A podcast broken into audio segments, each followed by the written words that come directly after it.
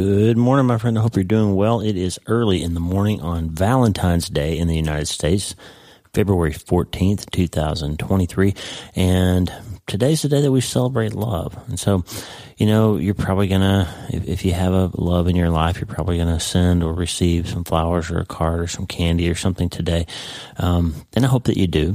If you have lost your great love, then we're praying for you. And I just pray that today your heart will be filled with amazing memories of the person that you had that relationship with. And if you do have someone who's still in your life, whether it's a romantic love or a great friend or your children or your parents or somebody that you love, and just take a minute today and make them aware that you love them and that you're thinking of them. And today I thought it would be appropriate to cover some ground that we've covered before. We had this amazing talk a couple of Valentine's days ago about love and the four types of love in the Bible, and a little bit about neuroscience and how you can get your brain either under its own control or under your control. And that plays into how we love each other. And I started thinking about doing this when I did an episode one time about cussing. And what in the world does that have to do with love? Well, we'll talk about it in a minute. Before we get going, I want to send a shout out to my sweetheart, the amazing, indomitable, indefatigable, irreplaceable Lisa Warren. She is the love of my life. She's the energy and the engine behind everything that I do. And just, honey, when you hear this, I know you always listen, but when you hear this, know that I love you. Listen, friend, I'll just say it. I've said it for the record. I put it in my book acknowledgments. I've said it for you before, but I just want to acknowledge, since it's Valentine's Day, hey, this is better than flowers from my perspective. Everything that you think is good about Lee Warren has been enhanced and enlarged and magnified and sometimes crafted out of raw stone by Lisa's hands.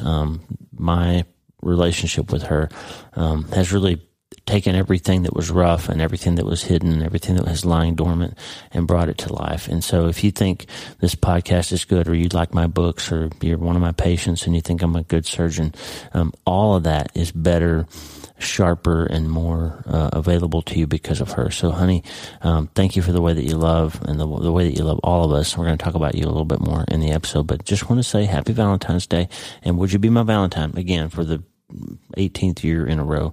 Love you. Okay, friend. Sorry about that. I had a little commercial for Lisa there. But I told you before, we did an episode about cussing, and the root problem of cussing is an issue with the heart. Okay.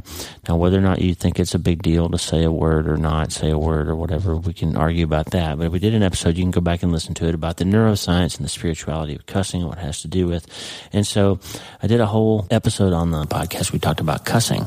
It was kind of amazing to hear from folks all over the world and see how that particular episode touched a nerve. But the bottom line is, it wasn't about whether it's okay to spice up your language a little bit sometimes. That's not the point of what I was talking about. The real issue is how God gave us this ability as humans to do self-brain surgery, to step into our own thinking and interrupt the stimulus response cycle that lower animals have, the knee-jerk reaction, the limbic system firing. You have an opportunity to step into that thought process and think about your thinking and modify your behavior based on that higher level that God gave you in your frontal lobes to influence what happens when the neurotransmitter storms in your basal ganglia and your amygdala try to make you react like a wild animal when life gives you hard things. So you can do self-brain surgery and step into that. That's really what that episode was about. And so we read Luke 6:45 that says, "A good person produces good things from the treasury of a good heart, and an evil person produces evil things from the treasury of an evil heart. What you say flows from what is in your heart." So this week, I want to talk about the bottom line. How we speak, what we do, how we treat each other, all of these things really reflect the state of our hearts, don't they? And at the end of that line of thinking is the question, how much do we love each other? And this morning, we're going to talk about love, not sex or friendship or the general, hey, let's love everybody kind of thing that we mean in a generic sense. But what does it mean when the Bible says, when Jesus says, for example, to love your neighbor as yourself? So today we're going to talk about love and all its glory and the different things that your brain and the Bible have to say about love. We're going to become healthier and feel better and be happier in our relationships by learning how to think about love in a new way. So let's talk about love. Because you can't change your life until you change your mind. And the good news is, even on Valentine's Day, You can start today. Hey, are you ready to change your life? If the answer is yes, there's only one rule. You have to change your mind first. And my friend, there's a place where the neuroscience of how your mind works smashes together with faith and everything starts to make sense. That place is called Self-Brain Surgery. You can learn it, and it will help you become healthier, feel better, and be happier. And the good news is you can start today. Thanks, Lisa. Hey, so glad to have you listening today. I'm Dr. Lee Warren, and I live in Nebraska in the United States of America with my incredible wife, Lisa, my father-in-law, Tata, and the super pups, Harvey and Lewis. I'm a neurosurgeon and an author, and I'm here to help you harness neuroscience, the power of your brain, faith, the power of your spirit, and good old common sense to help you lead a healthier, better, happier life. Listen, friend, you can't change your life until you change your mind, and I'm here to help you learn the art of self-brain surgery to get it done. If you like the show, please subscribe so you never miss an episode, and tell your friends about it. If you tell 2 or 3 friends this podcast was helpful to you, imagine how much good we can all do around the world together. I'm Dr. Lee Warren, and I'm here to help you change your mind so you can change your life. Let's get after it. C.S. Lewis even wrote a whole book about the different types of love. The book is called The Four Loves, and it's worth reading. There are a bunch of different words in the Bible that can be translated as love. In Hebrew, the word hesed, H-E-S-E-D, is really translated into loving kindness in some translations. And this is really the most significant word for love in the Bible. It's translated, like I said, as loving kindness because there's really not a Greek or English word that's equivalent to this word hesed. It has connotations of things like fidelity and loyalty, patience, mercy, grace, forgiveness, this covenant of faithfulness and salvation, among other things. All these concepts tied up with the word that we translated as loving kindness. And a deep dive into that word probably produces more than we can talk about here. But basically, it's all these aspects of God's love for us that is reflected in this word hesed, loving kindness. There's another word, Ahav, to love. And there's another word that sounds like dod, D-O-D. It basically is romantic love. The Book of Song of Solomon uses that word over and over and over. It's sort of the romance type of word, dod. In the Greek, the New Testament written in Greek, of course, there's 4 words in the Greek language for love. Eros is the sort of sexual or romantic love. That's probably the one that people think about the most when they think about love, because sex and romance and dating and all those things are tied up in eros, erotic type of love. But that word actually doesn't show up in the New Testament. So when we talk about love in the biblical sense, that we're not talking about that word, that type of love. We're talking about other types of word. Phileo, P-H-I-L-E-O, is like Philadelphia, the brotherly type of love, fraternal or friendly love. That's the type of love that you would show a really a close friend or a family member. God loves Jesus, John 5:20. He loves us, John 16:27, with this phileo type of love. But the real word, the big word, the main one is agape, A-G-A-P-E, agape. This is the love that's willing to sacrifice itself for someone else. It's all throughout the New Testament, and it connotes a sort of conscious choice to choose that you're going to do something. You're going to act out your love rather than just feel it. It's common in the New Testament, but it's not very common in other works of literature in that era. So it's interesting that God uses the word agape, that I'm going to sacrifice myself for you because I love you so much. That's the type of love that God has in 1 John chapter 4. It's the type of love that God shows his son in John 17. It's the type of love he shows to us in John 14. It's the type of love that he has for all humans, Romans chapter 5. So agape is the word that God uses the most throughout the New Testament to describe the type of love that we're going to talk about today. There's one more, the sort of storge, S-T-O-R-G-E type of love that's like family, general sense of love. But agape is the one that we're going to get after today. So understand what we're talking about. Agape love. I want to give you a few scriptures. I want to put some frames around why it's so important to get this right. And then I'm going to give you some tools to use in self-brain surgery to set yourself up for success and how to be active and present and purposeful in your love towards other people. Because we've talked a lot about how important it is to preload, to put things in your head, some instruments to have handy on your mayo stand, on your table when you're doing surgery like my scrub techs do, so that you're ready to grab the thing that you need when you have to react to something that comes up in your life. I want you to have these tools in your brain. so that when you're challenged by something, you don't just blow up and let your amygdala be in charge. You don't satisfy those basal urges to vent your rage or be passive-aggressive or react out of emotion, but you're rather going to reach for the instrument that you need to apply this type of love in your life. You're going to get your frontal lobes involved. You're going to get your higher level thinking involved and think about your thinking and apply those filters and techniques that can allow you to be in charge of how you respond to the hard things and challenges that will come along in your life, because they will. Remember, you might be able to say, I'm sorry after the fact if things go the wrong way, but it really doesn't ever set it all the way right when you hurt somebody, right? It really doesn't set it all the way right when you miss an opportunity to love somebody. Every day, I can think of millions of ways that I have failed to love Lisa the way I should or to love my kids the way I should. And it's hard to ever go back and get those things right. So what we want to do is get them right going forward, right? So to do that, you've got to be able to fill your heart and your brain up with these tools that you can use when you need them.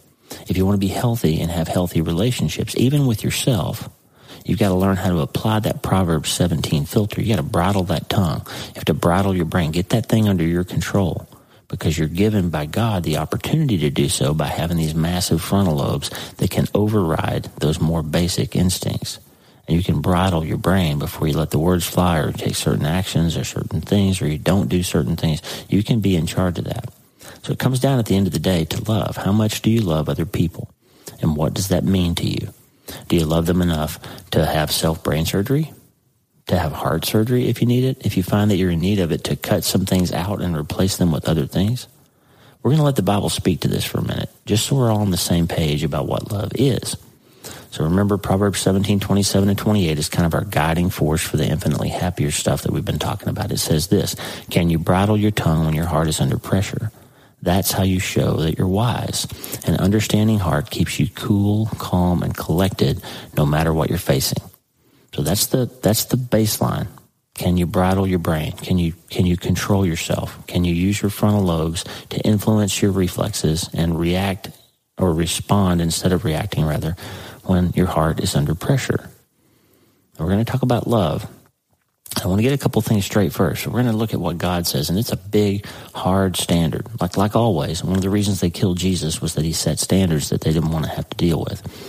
So when they said, don't commit adultery, they checked that box. He said, don't lust in your heart. When they said, don't kill your neighbor, he said, don't hate your neighbor in your heart. You might as well murder him. So Jesus always elevates. It's not just boxes that gets checked, but it's actually what's in your heart.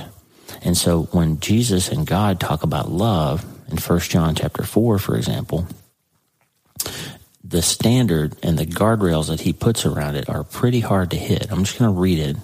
So this is not me. This is what the Bible says. Starting in 1 John 4, verse 7, here's what he says. Dear friends, let us love one another, for love comes from God. Everyone who loves has been born of God and knows God. Whoever does not love does not know God, because God is love. This is how God showed his love for us. He sent his one and only Son into the world that we might live through him. This is love. Not that we loved God, but that he loved us and sent his Son as an atoning sacrifice for our sins. Dear friends, since God so loved us, we also ought to love one another. No one has ever seen God, but if we love one another, God lives in us, and his love is made complete in us. This is how we know that we live in him and he in us. He has given us of his Spirit, and we have seen and testified that the Father has sent his Son to be the Savior of the world. If anyone acknowledges that Jesus is the Son of God, God lives in them, and they in God. And so we know and rely on the love God has for us. God is love. Whoever lives in love lives in God, and God in them. This is how love is made complete among us, so that we will have confidence on the day of judgment. In this world, we are like Jesus. There is no fear in love, but perfect love drives out fear, because fear has to do with punishment. The one who fears is not made perfect in love. We love because he first loved us. Whoever claims to love God, yet hates a brother or sister, is a liar. For whoever does not love their brother and sister whom they have seen, cannot love God whom they have not seen. And he has given us this command: anyone who loves God must also love their brother and sister. God puts some pretty big rails around the definition of love, doesn't he? Look at what's going on in the world in the United States right now, for example, and tell me if these quote-unquote peaceful protests where people are out there destroying other people's lives and destroying other people's property and raging against the system, can that be a place, can you land that plane in between the guardrails of this definition of love that includes if you claim to love God but hate your brother or sister, you're a liar and you cannot love God? Can you land that plane if you're out there destroying somebody else's life, if you're out there destroying somebody else's property? Can you actually claim that you love according to those definitions? Can you verbally abuse somebody else? Can you cheat on somebody? Can you steal from somebody and land that plane in between those love languages, those love definitions that God's giving us? Can you be jealous of somebody at work? Can you mistreat somebody that works for you if you love? Can you do those things? Can you kill an unborn baby and land there? Can you cancel somebody's entire life and livelihood and future because of a political disagreement and land in that place between those guardrails of if you hate your brother or sister, you're a liar and you can't love God? I'm not asking for an argument here. I'm just reading what the Bible says. I think we need to go back to that and just read what the Bible says and apply some of these filters and ask ourselves some hard questions right now. Not asking for the hundreds of emails I'll probably get when I say this, and I'm not trying to be political. I'm just saying read what the Bible says and try to define love in your life. And if we all do that, if we all just try to redefine what love means and we try to walk that out in our own lives, will we be better off or will we be worse off as a society? So apply that however you need to. Search your heart, but do it. Think about what love really means and try to figure out where you land in all of that. There's a story in Mark chapter 12 that I think is important, but frankly, it's also troubling to me. So the teachers, the Pharisees, come to Jesus and they ask him some questions. They ask him what the most important commandment was, and here's what he says. Mark 12, starting in 28. One of the teachers of the law came and heard them debating. Noticing that Jesus had given them a good answer, he asked him, "Of all the commandments, which is the most important?" "The most important one," answered Jesus, "is this. Hear, O Israel. The Lord our God, the Lord is one. Love the Lord your God with all your heart and with all your soul and with all your mind and with all your strength. The second is this, love your neighbor as yourself. There is no commandment greater than these." "Well said, teacher," the man replied. "You are right in saying that God is one and there is no other but him. To love him with all your heart, with all your understanding, and with all your strength, and to love your neighbor as yourself is more important than all burnt offerings and sacrifices." And when Jesus saw that he had answered wisely, he said to him, "You are not far from the kingdom of God." That's a little bit terrifying to me because the guy had the right answers, but Jesus said, "You're not far from the kingdom of God." And friend, I don't want to be the one that's not far. I want to be there. I want to be in there. I hope you do too. So how can we then learn to understand what love really is when Jesus says that the greatest commandment besides loving God is to love your neighbor as yourself? And how can we do that and end up not being the one who's not far, but actually be there? What does it mean then to love your neighbor as yourself? Well, first, obviously, it means that you're supposed to love yourself. And this is really the root of a lot of what we're missing here in our lives, I think, is we don't understand what it means to really love ourselves. And second, obviously, it means that you're supposed to treat other people as well as you treat yourself. And that's a problem if you don't treat yourself very well. Loving your neighbor as yourself, there's a really good article that starts that way from Crosswalk, and I'll put the link in the show notes. And here's what they said. Loving your neighbor as yourself is found 8 times in the Bible. Not once or twice, but 8 times. Loving your neighbor as yourself is so important to God that he not only repeats himself, but he actually commands it. And not just one in a list of many commands, but Jesus coupled the command to love your neighbor as yourself to the command to love God with all your heart, soul, mind, and strength. James called it the royal law. That's a big deal, right? Loving your neighbor as yourself isn't always easy, which is why God made it a command. He knew we would struggle with it, so at least he gave it to us strongly enough 8 times that he would make it a command, say it over and over, tie it to loving him, and understand that we're supposed to love ourselves and our neighbors in that sort of way. It has to be purposeful. It has to be intentional. Sometimes it has to be our number one primary focus in our lives. So think about that just for a little bit. And I told you I wanted to give you some tools, some preloaded instruments, some techniques that you can use in your quest to become infinitely happier and healthier and better able to handle the hard things that life is going to throw at you. And I'm going to put these ideas and these tools around the idea of how you love others more perfectly, because I think it'll help. Now, I learned almost everything I know about love and relationships from Lisa. I learned almost everything about how to handle myself in a loving way. And I'm not very good at it, frankly, but I'm getting better. Learning how to handle myself in a relationship from watching my incredibly tender and patient and compassionate wife. She just loves with her whole heart. She loves everybody. She takes care of everybody. She nurtures and cherishes and empathizes with and looks out for other people way more than she does for herself. And I have to remind her to love herself.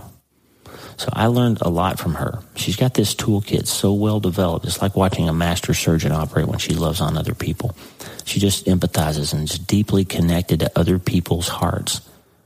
And so when I think of love, I see her in my mind. And it's good to have this notion that you can be influenced by other people. If you want to be better at looking at loving, then it's good to look at other people who do that well.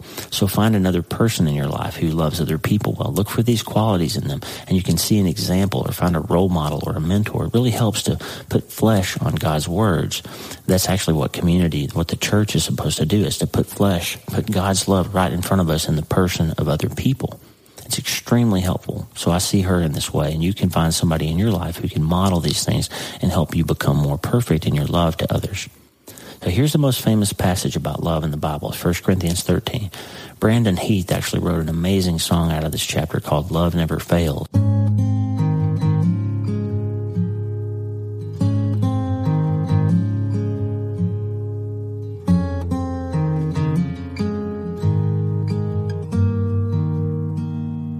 Love is not proud. Love does not boast. Love, after all, matters the most. Love does not run. Love does not hide. Love does not keep locked inside. Love is a river that flows through, and love never fails you.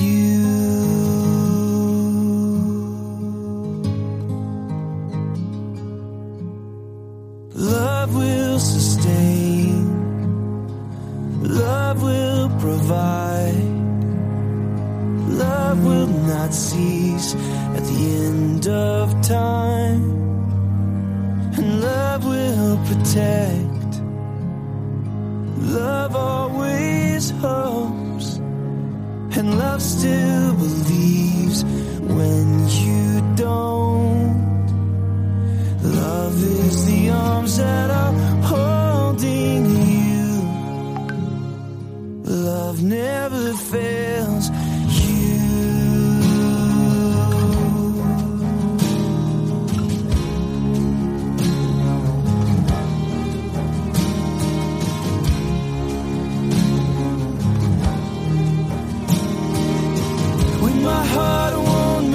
sound, when I can't turn back around, when the sky is falling down, nothing is greater than this, greater than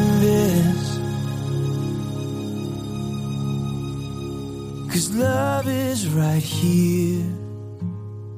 Love is alive. Love is the way, the truth, the life. Love is the river that flows through. Love is the arms that are holding you. And love is a place you will fly to. Love never fails you.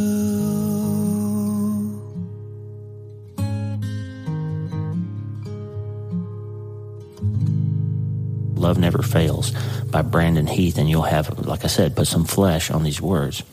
So here's the passage, first in the NIV and then in the Passion Translation. So here we go. 1 Corinthians chapter 13, starting in verse 4. Love is patient. Love is kind. It does not envy. It does not boast. It is not proud. It does not dishonor others. It is not self-seeking. It is not easily angered. It keeps no record of wrongs. Love does not delight in evil, but rejoices with the truth. It always protects, always trusts, always hopes, always perseveres. Love never fails. 1 Corinthians 13, that was NIV. Now here's the Passion Translation, just to put some different sort of notions around it in your brain. It's good to read the verses in more than one translation. So here we go. 1 Corinthians 13, starting in verse 4 in the Passion Translation. Love is large and incredibly patient. Love is gentle and consistently kind to all. It refuses to be jealous when blessing comes to someone else. Love does not brag about one's achievements nor inflate its own importance. Love does not traffic in shame and disrespect, nor selfishly seek its own honor. Love is not easily irritated or quick to take offense. Love joyfully celebrates honestly and finds no delight in what is wrong. Love is a safe place of shelter, for it never stops believing the best for others. Love never takes failure as defeat, for it never gives up. Love never stops loving. 1 Corinthians 13, Passion Translation. Look, friend, the bottom line is that we're in this hard life. And Jesus said he wants us to have abundance, peace, joy, happiness anyway. And the path to that is to love others, to love them like you love yourself. And if you don't love yourself in that way, then you need to learn to love yourself. It's to banish hate and contempt and jealousy and comparison and self-service, and to truly love other people is to apply that Micah 6:8 filter that we talk about. When it's up to you, do justice. Do things right when you're in charge. When it's done to you, love mercy. Always apply that filter. Remember that you've done wrong things. You've hurt other people. You've mistreated other people. And when it's done to you, be merciful, because God has been merciful to you. And walk humbly before your God. Is to live out 1 Corinthians 13, to let love be large and incredibly patient, and to not be a scorekeeper, and to be kind and compassionate, not because you're checking boxes, but because you truly care about other people. To not traffic in shame and disrespect. Love means being willing to use your frontal lobe, even when the deeper parts of you are telling you to give in to the rage or the moment, to satisfy the instinct, to let the angry words fly, to throw the punch or download the picture or send the angry email or flirt with the person, to do those things that satisfy those basal instincts. But instead, you're going to love by applying that frontal lobe filter that God gave you. You're going to let your brain be in charge of your behavior, because you can. You're not some animal that just has to react, hiss like a cat and turn into some raging animal. You have a frontal lobe that can think about your thinking. God gave you that, and he gave you that so that you could more perfectly love people like he does, even yourself, not just on Sunday either. If you really want to become healthier, feel better, and be happier, you need to love your neighbor as yourself. And often that means you need to actually love yourself, because all these things that we're talking about start with understanding who we are in God's eyes. And never forget, friend, that he loves you so much that he died for you. Even though he knew all the things that you would do in this life, he died for you anyway. He saved you anyway. He gave you an opportunity to spend eternity with him, to be perfected in him and his love. And he wants you to be happy and healthy and be in good relationships and make a difference in this world. He wants you to be happy. And if that requires self-brain surgery, then he wants you to do it. He wants you to see who you are in his eyes. It's time to love, friend. You know why? Because it's self-brain surgery. It's biblical. It's consistent with neuroscience. It's good self-care. It'll help. But you got to love yourself, and you have to love your neighbor as yourself, and you have to love the Lord your God with all your heart and all your soul and all your mind and all your strength, because, friend, love never fails. It will never let you down. I see it in Lisa. I try to model her because I see Christ in her. Find somebody in your life that you can learn to love from in that way. And learn to love yourself and your neighbor and your Lord your God with all your heart. And I promise you, you will be healthier, you will be happier, you will feel better. But you have to start today. Hey, thanks for listening. Please subscribe to the show so you automatically get every episode. And if you like the show, you'll love my weekly letter. Check out my writing at drleewarren.substack.com, drleewarren.substack.com. drleewarren.substack.com. Get the free newsletter every week for my best prescriptions for becoming healthier, feeling better, and being happier through the power of faith and neuroscience smashing together via Self-Brain Surgery. drleewarren.substack.com. And if you need prayer, go to the prayer wall at wleewarrenmd.com/prayer. The theme music for the show is Make Us One by Tommy Walker, graciously provided for free by the great folks over at TommyWalkerMinistries.org. Check it out and consider supporting them. TommyWalkerMinistries.org. Remember, you can't change your life until you change your mind, and the good news is you can start today. I'm Dr. Lee Warren. I'll talk to you soon. God bless you, friend.